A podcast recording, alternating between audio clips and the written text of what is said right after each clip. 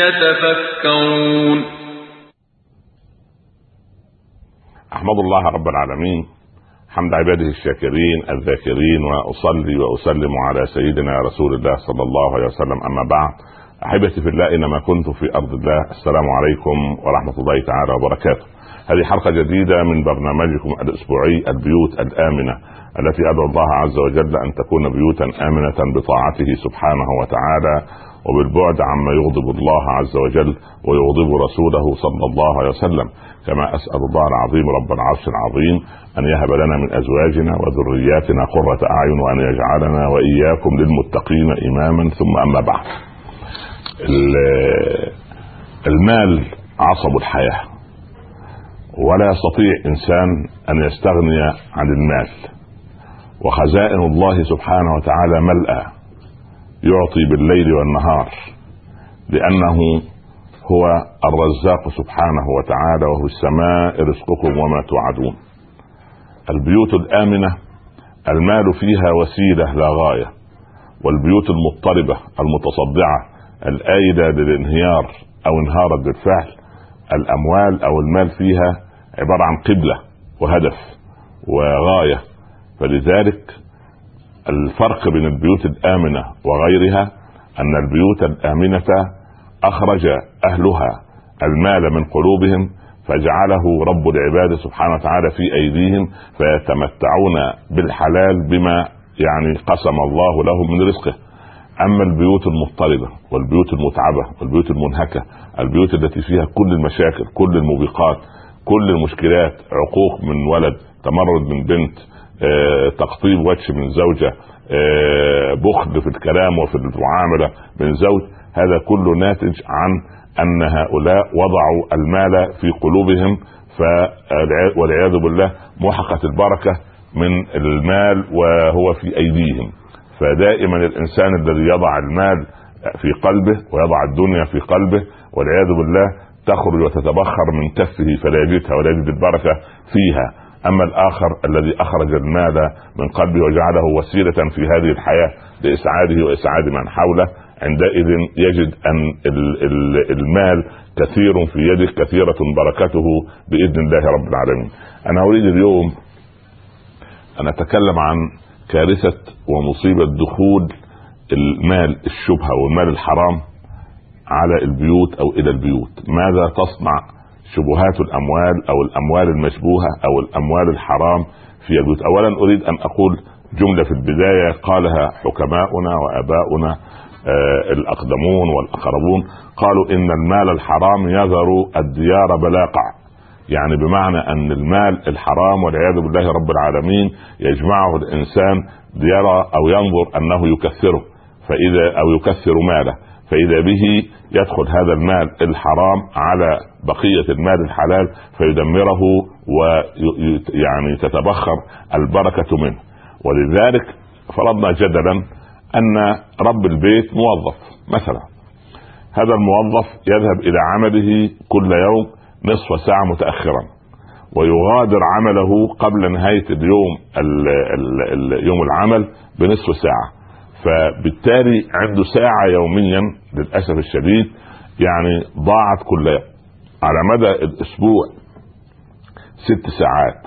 على مدى ال ال ال الشهر دخلنا تقريبا في خمسة وعشرين ساعة. فإذا سبحان الله هذه الخمسة وعشرين ساعة أيضا هو يأخذ على الساعة كذا. مثلا يعني يأخذ على الساعة مئة. فهذه المئة كل يوم هو لا يعملها ولكن يأخذها. يأخذ على أساس أنه يداوم في العمل مثلا ثماني ساعات. فهو يخصم نصفه في البداية ونصف النهاية فيظن أن هذا ذكاء وهذه فطنة. هو أغبى الأغبياء. لماذا؟ لأن ال 25 ساعة دي مثلا ب 2500 ب 250 أو 2500 مثلا يعني مثلا. 2500 هذه دخلت على بقية الراتب الحلال أو ال 250 دي الرقم أي رقم يعني دخل على الراتب الحلال بقية يعني بقية المال. فهذه ال 250 أو ال 2500 أو أو المسألة نسبه وتناسب بأي عملة كانت هو أدخل على ماله جزءا من حرام. ما الذي يحدث بقية المال الحلال؟ تنزع البركة منه. طب دليل نزع البركة إيه؟ المرأة غير راضية الولد آه، غير بار البنت سبحان الله دائما غاضبة ومتمردة. العيال غير موفقين في في الدراسة. آه، العلاقات الاجتماعية مقطعة. آه، يتمتع رب البيت الذي يكتسب حراما هذا ببغضاء من حوله. يبغضونه. المحيطين به يبغضونه لأنه إنسان سبحان الله لا يرى نفسه إلا صاحب مال. فينظر إلى الناس من علي. أنا أريد أن أقول إن المال كالحية. الحية دي ثعبان يعني فيها سم وفيها ترياق. اللي يعرف فوائد المال لا تضره سموم الحية. يعني يعني يعني ترياك ال ال ال ال أو يعني سم الإمساك. سم الإمساك إنك تمسك المال يعني في في يدك ولا تنفقه في سبيل الله وفي أبواب الخير. سم يعالج بترياق الإنفاق. فالمال زي الحي فبعض الناس يتاجرون في الحرام وبعض الناس يبيعون الحرام وبعض الناس يعني يعني يوزعون الحرام. هؤلاء الدخل من هذا الحرام يدخل على بقية الأموال الحلال إن وجدت يلوثها وينجسها فتصبح الأموال كارثة. ولذلك ال ال ال المال أساسا له آفات. أول شيء قد يجرني إلى معصية لأن أنا بالمال يعني من الواجب أسأل من أين أو ما هي التجارة الحلال؟ وأنا أنصح الدول الإسلامية كلها وبالذات على الأخص أيضا العربية أن يعمل دورات فقهية لرجال الأعمال وللتجار. ولا ينافوا من هذا الكلام يقول لك هذا الشيخ يفهمني أنا في الحلال والحرام؟ ما هو الحلال والحرام موجود في كتب الفقه فيجب ان قواعد عامة. إحنا لسنا نقول أن هذا متخصص في علم الاقتصاد ومتخصص في العرض والطلب وآليات السوق واسعار البورصات العالمية والأسهم وآليات الكلام الاقتصادي الكبير. نحن نقول إن العالم العالم الشريعه يفهم يعني إيه حلال ويعني إيه حرام له في الأشياء التي تؤدي إلى حرام تصير حراما. لا تبع هذا العنب حتى يأخذه مصنع يصنع به خمر. ما أدى إلى الحرام فهو حرام. مثلا مثلا وهكذا. فأنت من الواجب أو أنا أرى أن الدول الإسلامية تعمل دورات فقهية لحصول أي إنسان على رخصة تجارة لأنه يجب أن يعرف البيع والشراء. يعني إنسان يتزوج عشان يعمل بيت آمن. ألا ألا نعلم ال ال ال الولد أو الشاب ما هي حقوق زوجته عليه وما هي واجباته هو نحوها؟ البنت عندما تتزوج ألا ألا تذهب إلى دورة فقهية أو يدرس لها الأب أو الأم أو أو إلى آخره معنى قضية احترام الزوج و... و... وتوقيره وتبجيله ووضعه في المكان اللائقة حتى تستقيم الحياة. اذا هذه في الزوجية هذا في البيت الآمن. طب البيت الآمن يأمن بمال حرام؟ لا يأمن. ولكن ولكن كيف نؤمن البيت لأن فرضنا جدا أن صاحب هذا البيت مكتسب بطريقة من رجل أعمال تاجر. لابد أن ندرسه قواعد الحلال والحرام. فإذا حصل على إجازة أو رخصة سميها ما شئت في معرفته بالحلال والحرام عندئذ نحن ضمننا أن هذا الإنسان سوف يكون قريبا من الحلال بإذن الله رب العالمين. هذا أمر.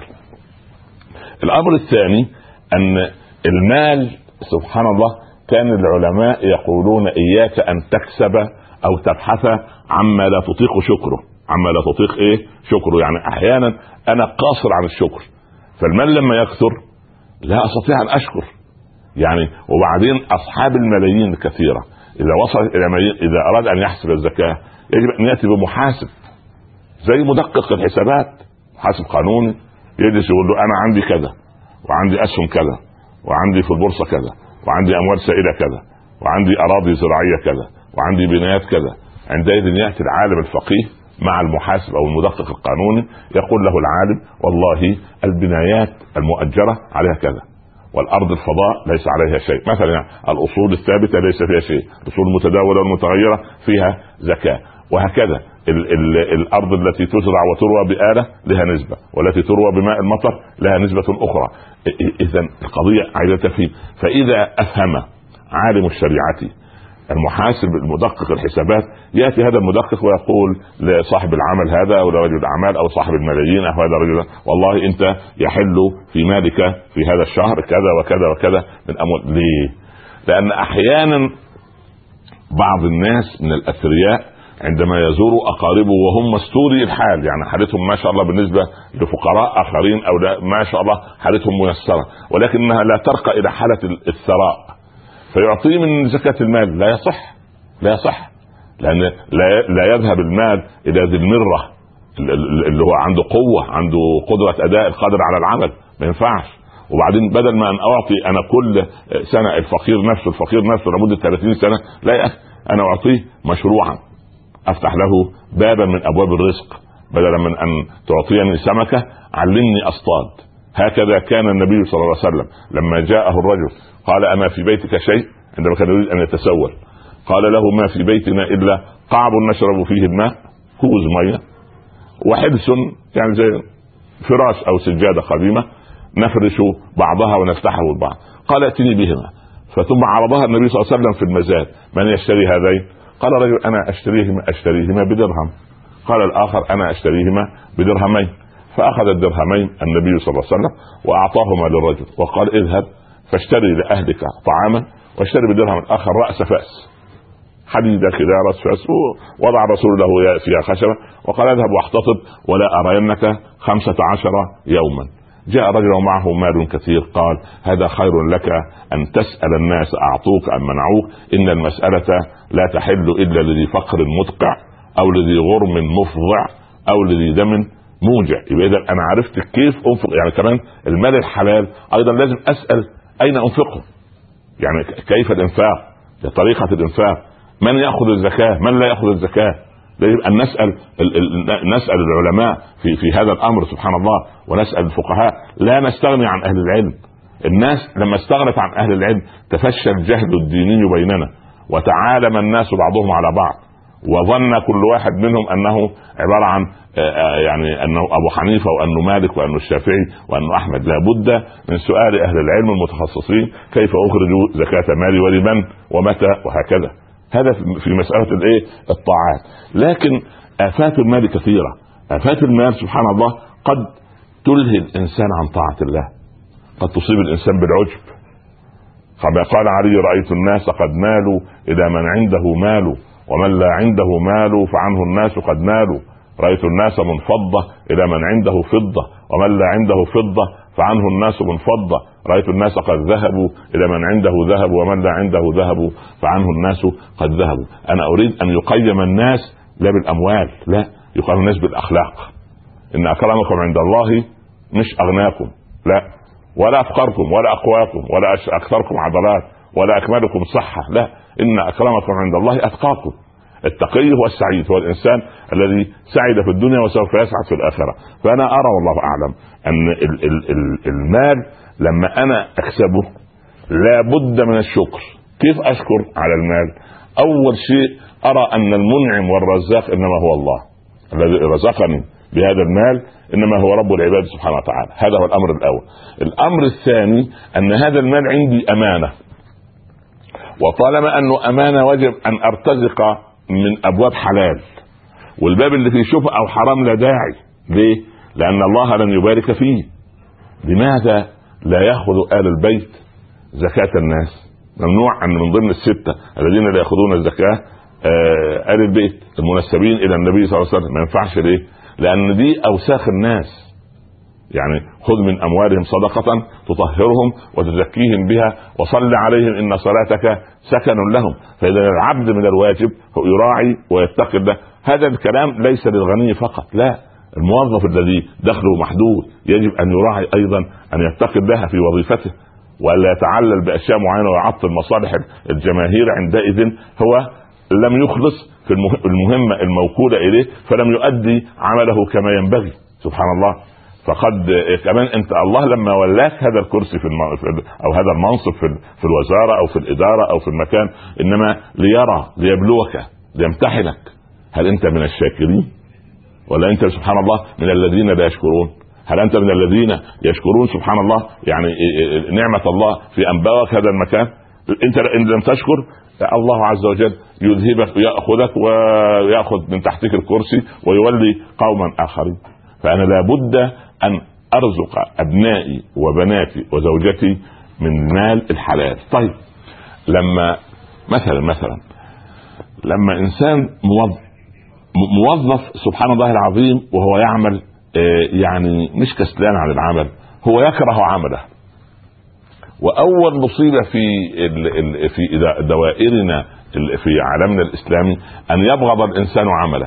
فلما يبغض عمله يروح وهو يعني يائس ويرجع وهو يائس وبائس ويرى أن هؤلاء لم يقدروه ويرى أن المال الذي يأخذه سبحان الله قليل. لا والله لو رضي الإنسان بالمال الحلال وقنع به لوضع الله سبحانه وتعالى البركة فتجد الزوجة راضية والأولاد مطيعين ومتفوقين في الدراسة والبنات لا قوة إلا بالله عندهم حياء وعندهم أدب. أما عند دخول المال الحرام نسأل الله السلامة لنا ولكم وعندئذ والعياذ بالله رب العالمين. لماذا كانت هدايا لماذا كانت هدايا العمال غلول؟ يعني تغل صاحبها في النار. لأنه هو لو جلس في بيت أبيه وأمه أكان يهدى إليه شيء؟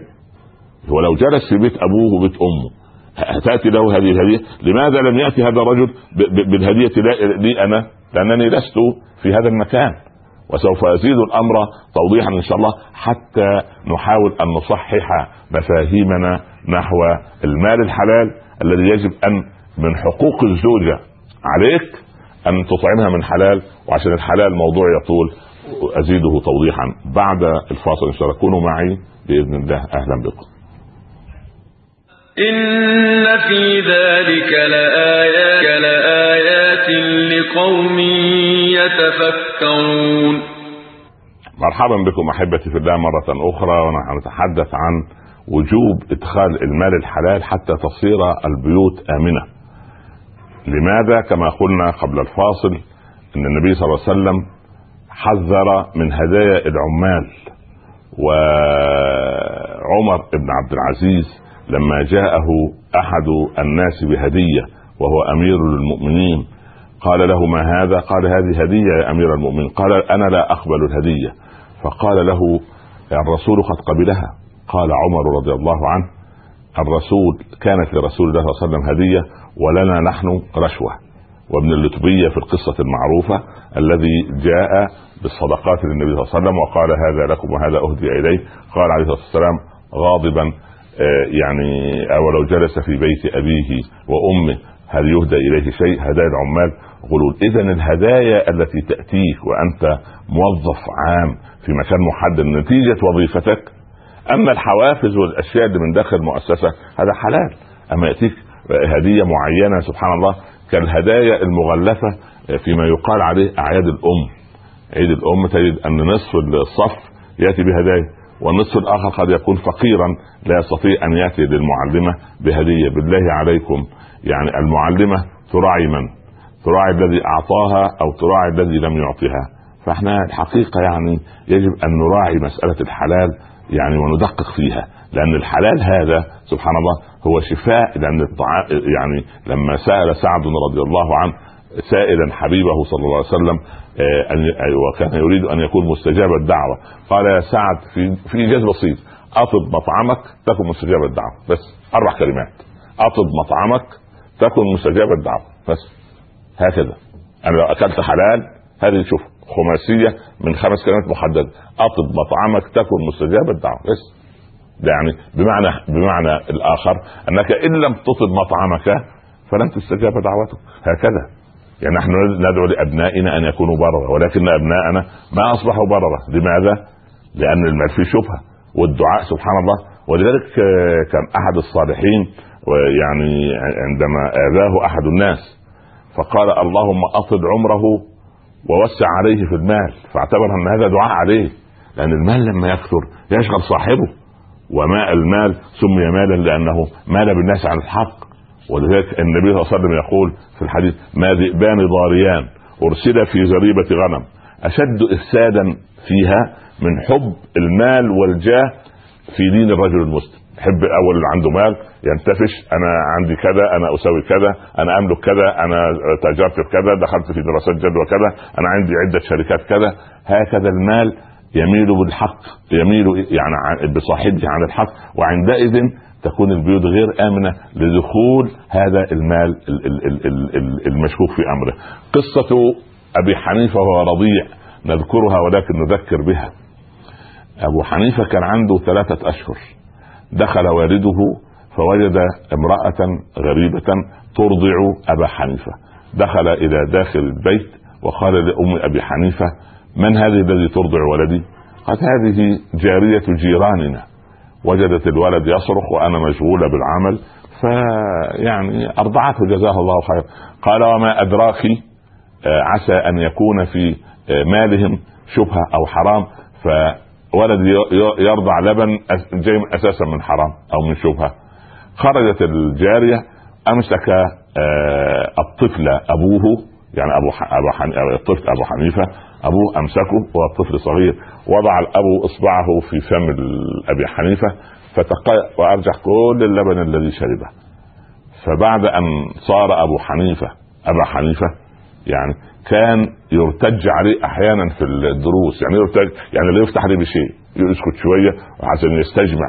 يقول أبو حنيفة في هذا العمر بعد الخمسين والستين يقول لأنه ولد سنة 80 هجرية ومات 150 هجرية وعاش 70 عاما. رضي الله عنه. يقول أبو حنيفة عندما كان يرتج عليه عسى أن تكون قطرة لبن من لبن الجارية التي أرضعتني ما خرجت مع سبابة أبي. يعني ابوه لما وضع السبابة في قطرة ظلت في دم وجينات وكروموزومات آه، وخلايا.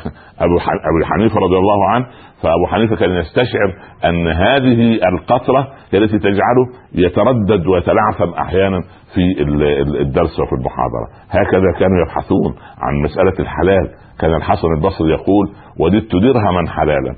تعمل به يا بصري. قال يعني ادخلوا الفرن. دخلوا الفرن عشان يعني يصير جامد يحمص هكذا. ثم أدقه يصحنه يعني فيتحول إلى ذرات. فأضعه في حق. علبة صغيرة يعني. فإذا مرض إنسان أخذنا على طرف السبابة بضع ذرات من هذا الرغيف ووضعناه على لسانه يشفيه رب العباد سبحانه وتعالى. اذا المال الحلال ده شيء كبير جدا في مسألة شفاء الأمراض لأن الأمراض تكثر في البيوت وبعدين المشاكل تكثر والرفق يتبخر ويظهر بين الأولاد العنف وكراهية الولد لأخته وكراهية الأخت لأختها وغيرة الكبير من الصغير. وغيره الصغير من الكبير وعدم التوفيق سبحان الله لا الأب راضي عن معاملة زوجته ولا الزوجة راضية عن معاملة بنتها ولا البنت راضية عن معاملة أخيها ولا المدير راضي عن مع... لماذا؟ لأن المال الحرام إذا دخل في في بيت من البيوت أو مؤسسة والبيت مؤسسة عظيمة جدا ولكن لا يجب أن ندخل فيها حرام ليه؟ لأن الصحابية تمسك يد زوجها في الصباح وتقول استحلفك بالله وهو خارج العمل ألا تدخل علينا حراما فإننا نصبر على حر الجوع ولكن نصبر على حر ولكن لا نصبر على حر جهنم. ولذلك السؤال الذي يطرح دائما تأتي الزوجة تقول أنا ذنبي إيه أن أبويا زوجني من هذا الرجل وكان رجل صالح ويرتزق من حد فجأة ربنا فتح له ابوابا من أبواب الرزق أو فتح عليه وبعدين يعني بدأ يرتزق من إيه من شبهات ومن حرام. ما ذنبي أنا نقول انت لا ذنب لك. لكن لا داعي للإيه؟ للرفاهية المطلقة التي تعيشين فيها لأن مش ممكن المال الحلال يعيشك في هذه الرفاهية. يعني هو موظف محدود دخله كذا فجأة فتح له أموال أخرى. فمش ممكن نروح نشتري بها اغراضا ترفيهية وكمالية ونقول والله هذا لا لا إحنا نأكل للضرورة ونلبس للضرورة ونعيش للضرورة وهكذا إلى أن يأتي الله يقضي الله امرا كان مفعولا. لكن أن الزوجة يعني والأولاد ينفقون على الاتساع في صغير الأمر وكبير ويقولون والله هذا دخل. يعني هنعمل إيه بالمال؟ ما المال كده لامتاع الإنسان. لا نقول هذا خطأ على الزوجه التقية على الأولاد البرر الأتقياء إن إذا كان رزق أبيهم من حرام أو جزء منه كبير من حرام يجب أن يعيشوا مش معيشة الكفاف قريبا من الكفاف للضرورة يعني للضرورة. يعني في مسكن الحمد لله رب العالمين لا داعي لأن نكبر السكن. في ملبس لا داعي لأن نشتري الغالي منه.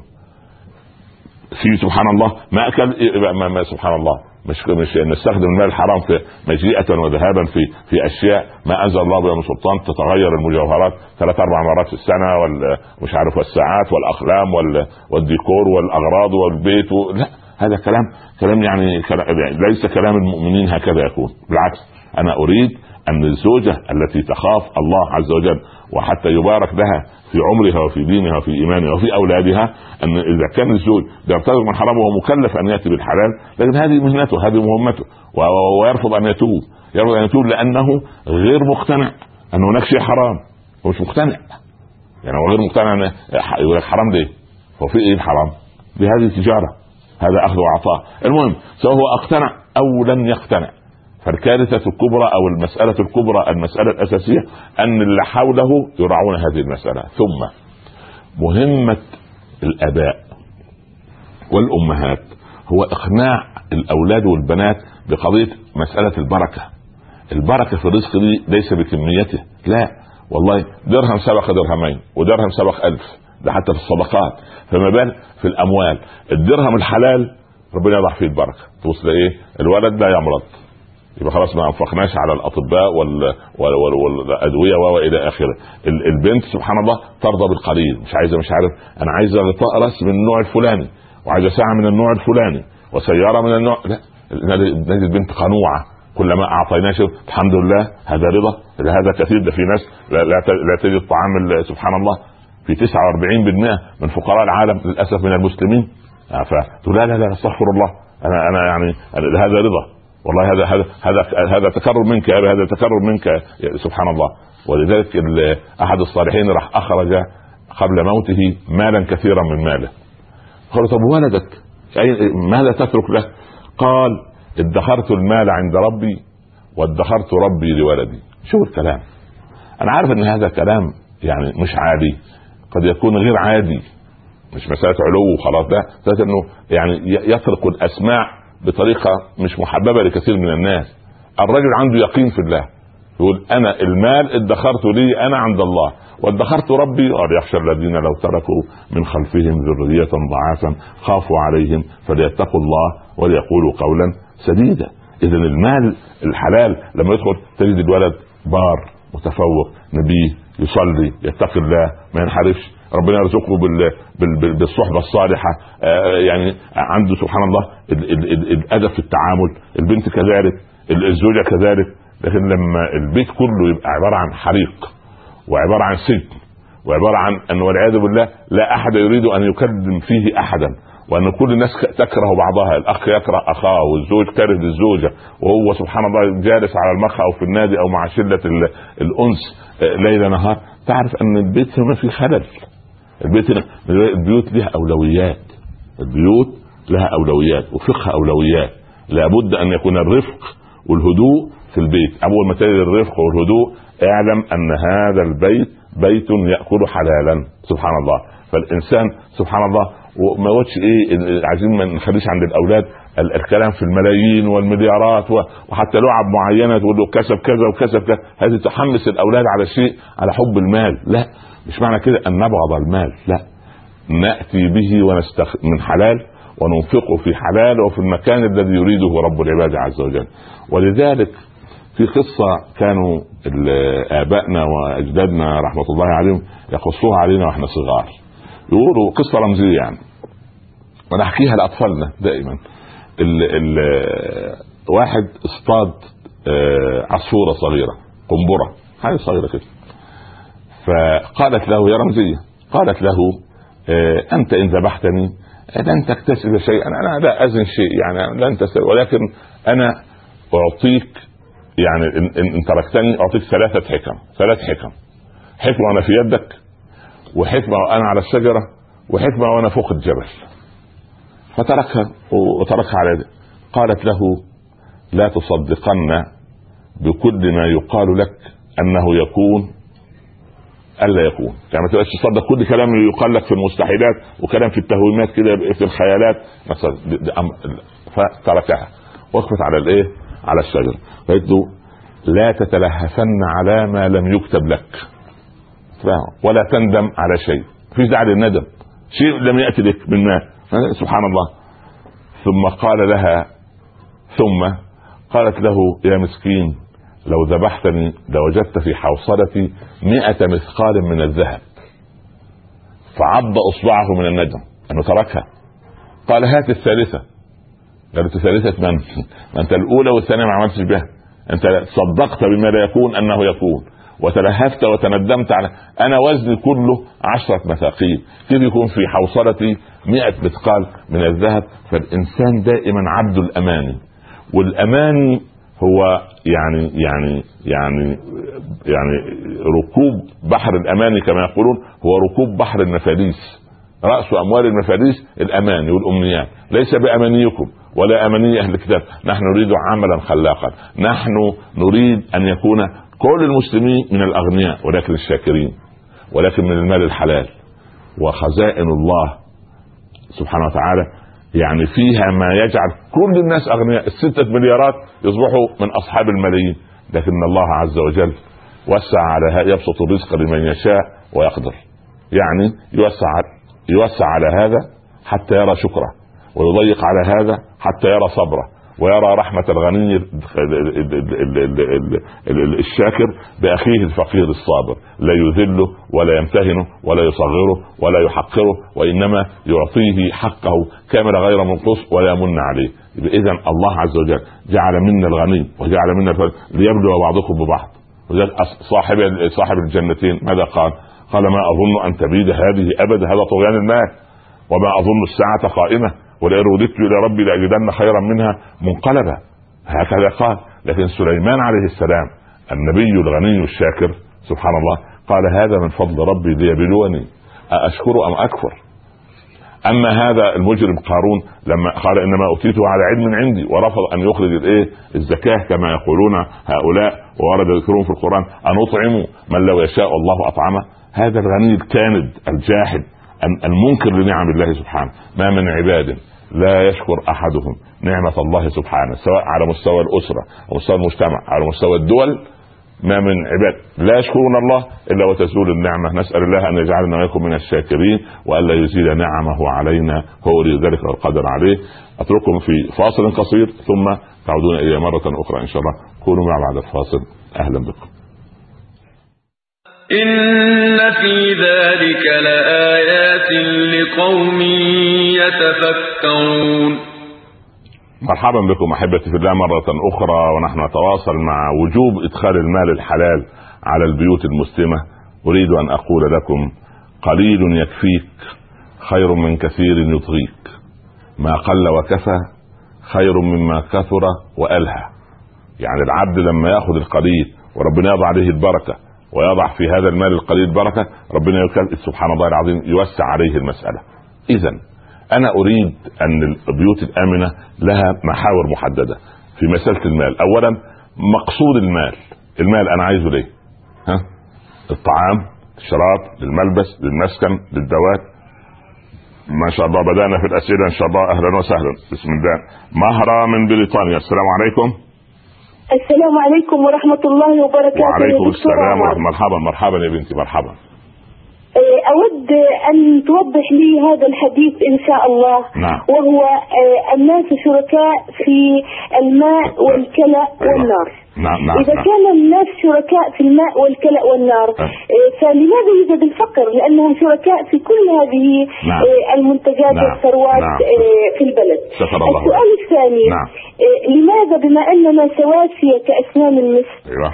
لا يكون أن نقبض كل إنسان بالتساوي يعني المبلغ الذي يقبضه الإنسان كمعاش بالتساوي لأن إذا كان عندي ذكاء أكثر من غيري فهذا بفضل الله إذا كان عندي قوة أكثر من غيري فهذا بفضل الله. نعم. وبعد أن نتساوى في آه، أخذ آه، المعاش آه، الشهري لنقول نعم. ما يتبقى بعد ذلك نوزعه حسب يعني احتياجات الشخص الخاصة. نعم. طيب. بارك الله فيك أجيبك أجيبك إن شاء الله. سعاد معنا. السلام عليكم. السلام عليكم. ألو. أيوه السلام عليكم. وعليكم السلام. مرحبا يا بنت تفضلي. أهلا.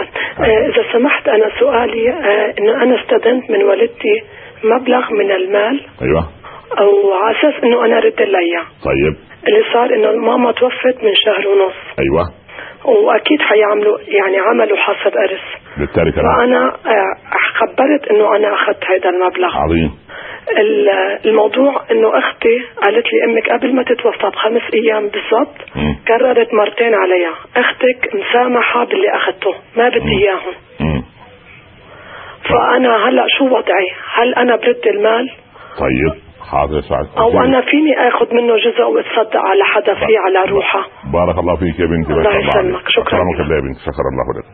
أم برين السلام عليكم. ألو السلام عليكم. وعليكم السلام. ورحمه الله وبركاته. آه حبيت أستفسر عن حكم عيد الميلاد والمشاركة فيه. حكم عيد الميلاد؟ آه. عيد ميلاد الأطفال يعني اللي بيعملوا حفلات يعني. طيب. إن شاء الله نجيبك أم إبراهيم إن شاء الله. آه، اولا آه، ابنتنا مهرة من بريطانيا النبي صلى الله عليه وسلم يقول الناس شركاء في ثلاثة في الماء والكلأ والنهر. يعني لا يستطيع إنسان أن يأتي على مجرى نهر ويقف ويقول هذا الجزء لا يشرب منه أحد. إن على المشاع أرض ال- ال- السماء أمطرت زي بالضبط ما نشوف في الدول الغربية كلها غابات وخضرة ومن كثرة الأمطار. لا يأتي إنسان على مساحة معينة لم يعمل فيها مجهودا وقال والله لا أنا هذه الأشجار ملك لي لوحدي وهذه قطعة الأرض نفس القضية في النار.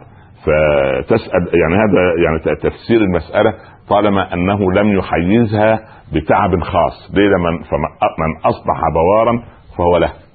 فهي يعني أنا لو جيت عند قطعة أرض لا يملكها أحد وأخذت اذن السلطات المختصة وعملت لها إحاطة كده بسور وأصلحتها فأنا فأنا أملكها. وسؤالها الثاني يسأل عن لأن الناس سواسية. وكاسر المشط فلماذا نتفاضل في المرتبات والدخول يعني يعني من هي ترى أن الزكاه هذه منا من الله سبحانه وتعالى. ما هو الله جعل سبحان الله جعلنا متفاوتين جعلنا درجات. هذه يعني هذه هذا اختبار من الله. طيب معنا هاني الأول ونقبل آه، لبنتنا مه- أيوه. هاني السلام عليكم. وعليكم السلام ورحمة الله وبركاته. مرحبا حبيبي. دكتور عمر سمحت لي سؤالين. نعم. آه، السؤال الأول يتعلق بالأسهم. هل تجارة الأسهم آه، حرام ولا حلال؟ طيب نعم آه، بعض الناس يقولوا آه، يعني نعم. نشتري سهم إحنا بنشجع طيب تمام إنها طيب والسؤال الثاني السؤال الثاني معلش مش مرتبط بموضوع الحلقة مم. بس أنا جالي جالي بنت أنا عندي منة الله وآية الله وعبد الله ما شاء الله وعايز أسميها اسم ينتسب إلى الله سبحانه وتعالى. عايش تسميها إيه؟ اسم برضه فيه اسم آه. آه آه نعم فتساعدني في الموضوع ده أنت. إيه عندك من ومن ومن؟ عندي منة الله وآية الله وعبد الله وهبة الله فقط. و- وهبة الله. ما شاء مم. الله الله أكبر يا أخي والله ما انت أنت حويت الخير كله. وفكر لك حاضر يا هاني في اسم إن شاء الله. ربنا يهنيك بهم إن شاء الله ما شاء الله عليك. يجعلوا لك يعني حرز من النار يا رب إن شاء الله. بارك الله فيك. الله يديك الصحة. أنا جيت لحضرتك المسجد والله بارك الله فيك يا ابن أهلا وسهلا. بارك الله فيك يا هاني. طيب. محمد السلام عليكم. وعليكم السلام ورحمة الله وبركاته. يا مرحبا. مرحبا بحضرتك يا شيخ. اتفضل حبيبي. لو سمحت يا شيخ أنا كنت أرسلت لحضرتك رسالة بسأل حضرتك فيها.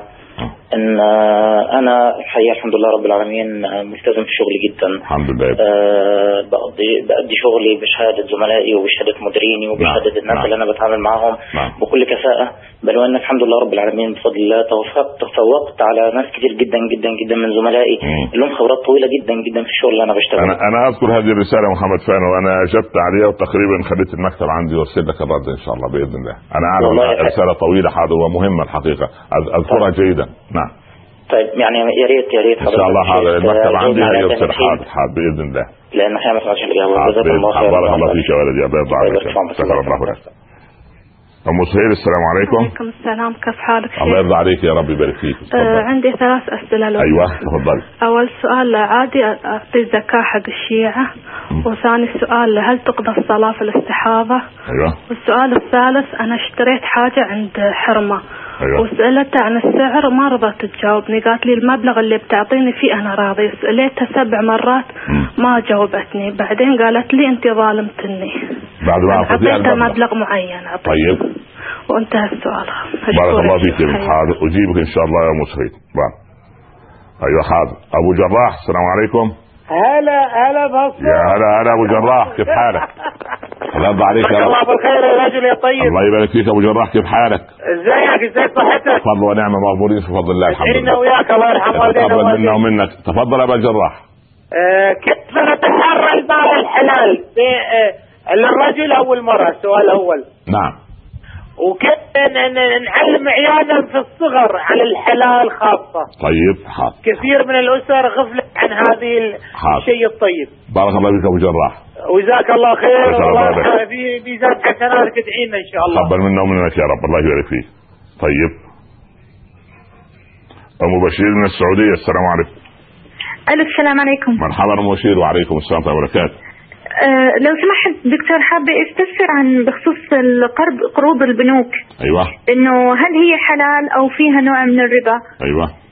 أه لأنه في يعني الآن عروض كثير من البنوك إنه الإنسان يأخذ قرض منهم يشتري فيه عقار تمويل عقاري يشتري أرض أو بيت وبعد كده هذا ال- العقار يعني بيتسجل باسم طيب. شركة تسويق عقاري. نعم. إلى أن نقدر نسدد كامل المبلغ. أيوة. يعني آه، مثل إيجار منتهي بالتمليك. نعم نعم نعم. وبس يتسدد كامل المبلغ للبنك آه، يصبح العقار باسم ال- المستأجر. عظيم عظيم. حاضر. فهل هي فيها ربا هذا هذه المسألة أو حاضر. إنها حلال؟ حاضر ام بشير أجيبك إن شاء الله. شكراً، يعطيك شكرا. لله. بارك الله فيك.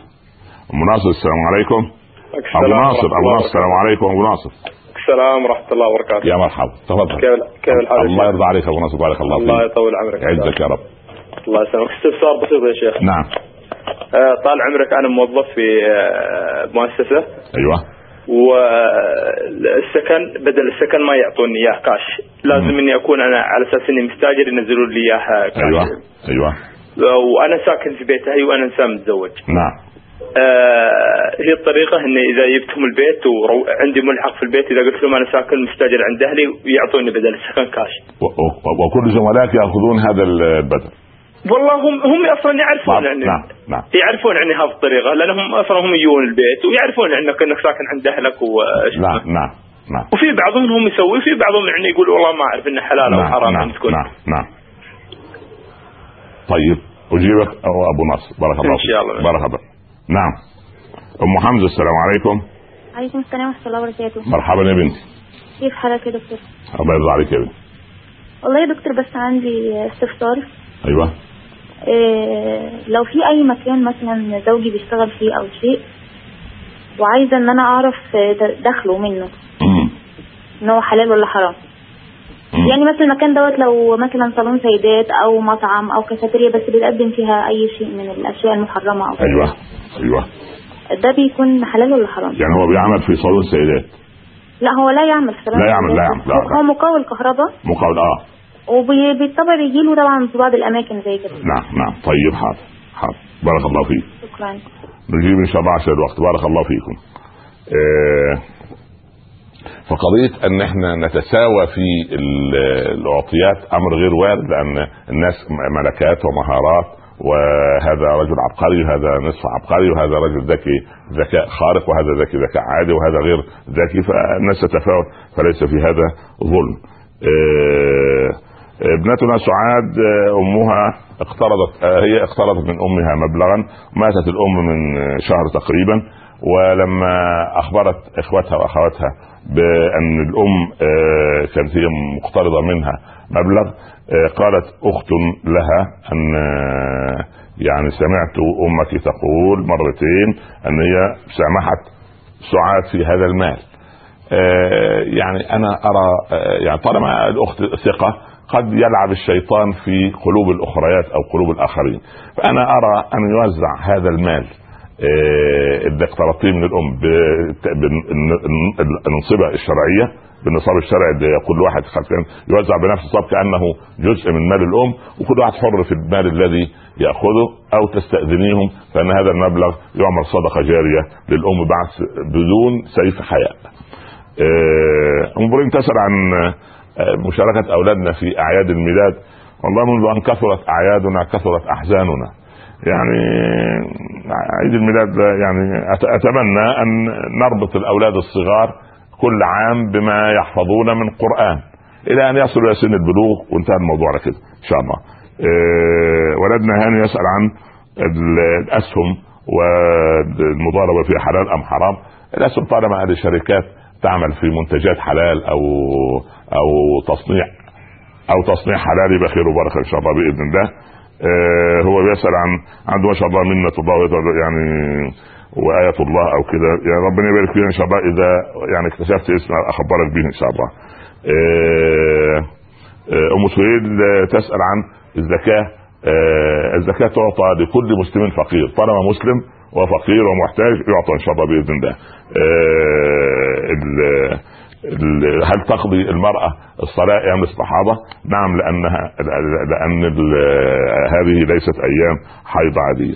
آه، البائعة باعت لأم سهيل شيء وقالت لا ما تعطيه لي أعطيتها قالت أنت ظلمتيني زوديها شوية حتى النفوس تكون طيبة آه، أبو جراح كيف نعلم أبناءنا دائما نذكرهم بمسألة أن الحلال فيه البركة والحرام فيه الشؤم والهلكة ام بشير من السعودية تسأل عن القروض التمويلية من البنوك للتمليك فطالما إن في لجنة شرعية تقر هذا خير وبركة ما فيش لجنة شرعية لابد من السؤال. آه، الأخ أبو ناصر موظف في مؤسسة يعطي بدل سكن ولكن لازم يكون فيه سكن. طالما أنه يتساوى مع إخوانه فهو وهو جالس عند أهله فحلال إذا أخذ من المؤسسة بدليل أنه كأنه يستاجر هذا المكان. أم حمزة تريد أن تعرف دخل زوجها حلال ولا حرام لأنه مقاول بيعمل في أماكن معينة. هو لا ذنب له فيما يأخذ ونسأل الله سبحانه وتعالى أن يرزقنا وإياكم من الحلال وأن يبارك لنا فيه وإن كان قليلا وأن يبعد بيننا وبين الحرام بعد المشرقين وإن كان ويبغضنا إليه وإن كان كثيرا. وجعل الله بيوتنا امنا لا تنسوا من صالح الدعاء ونستودعكم الله الذي لا تضيع ودائع ونلقاكم إن شاء الله في الأسبوع القادم مع البيوت الآمنة. ولا تنسونا من صالح الدعاء ونستودعكم الله الذي لا تضيع ودائعه والسلام عليكم ورحمة الله تعالى وبركاته. ومن آياته أن خلق لكم من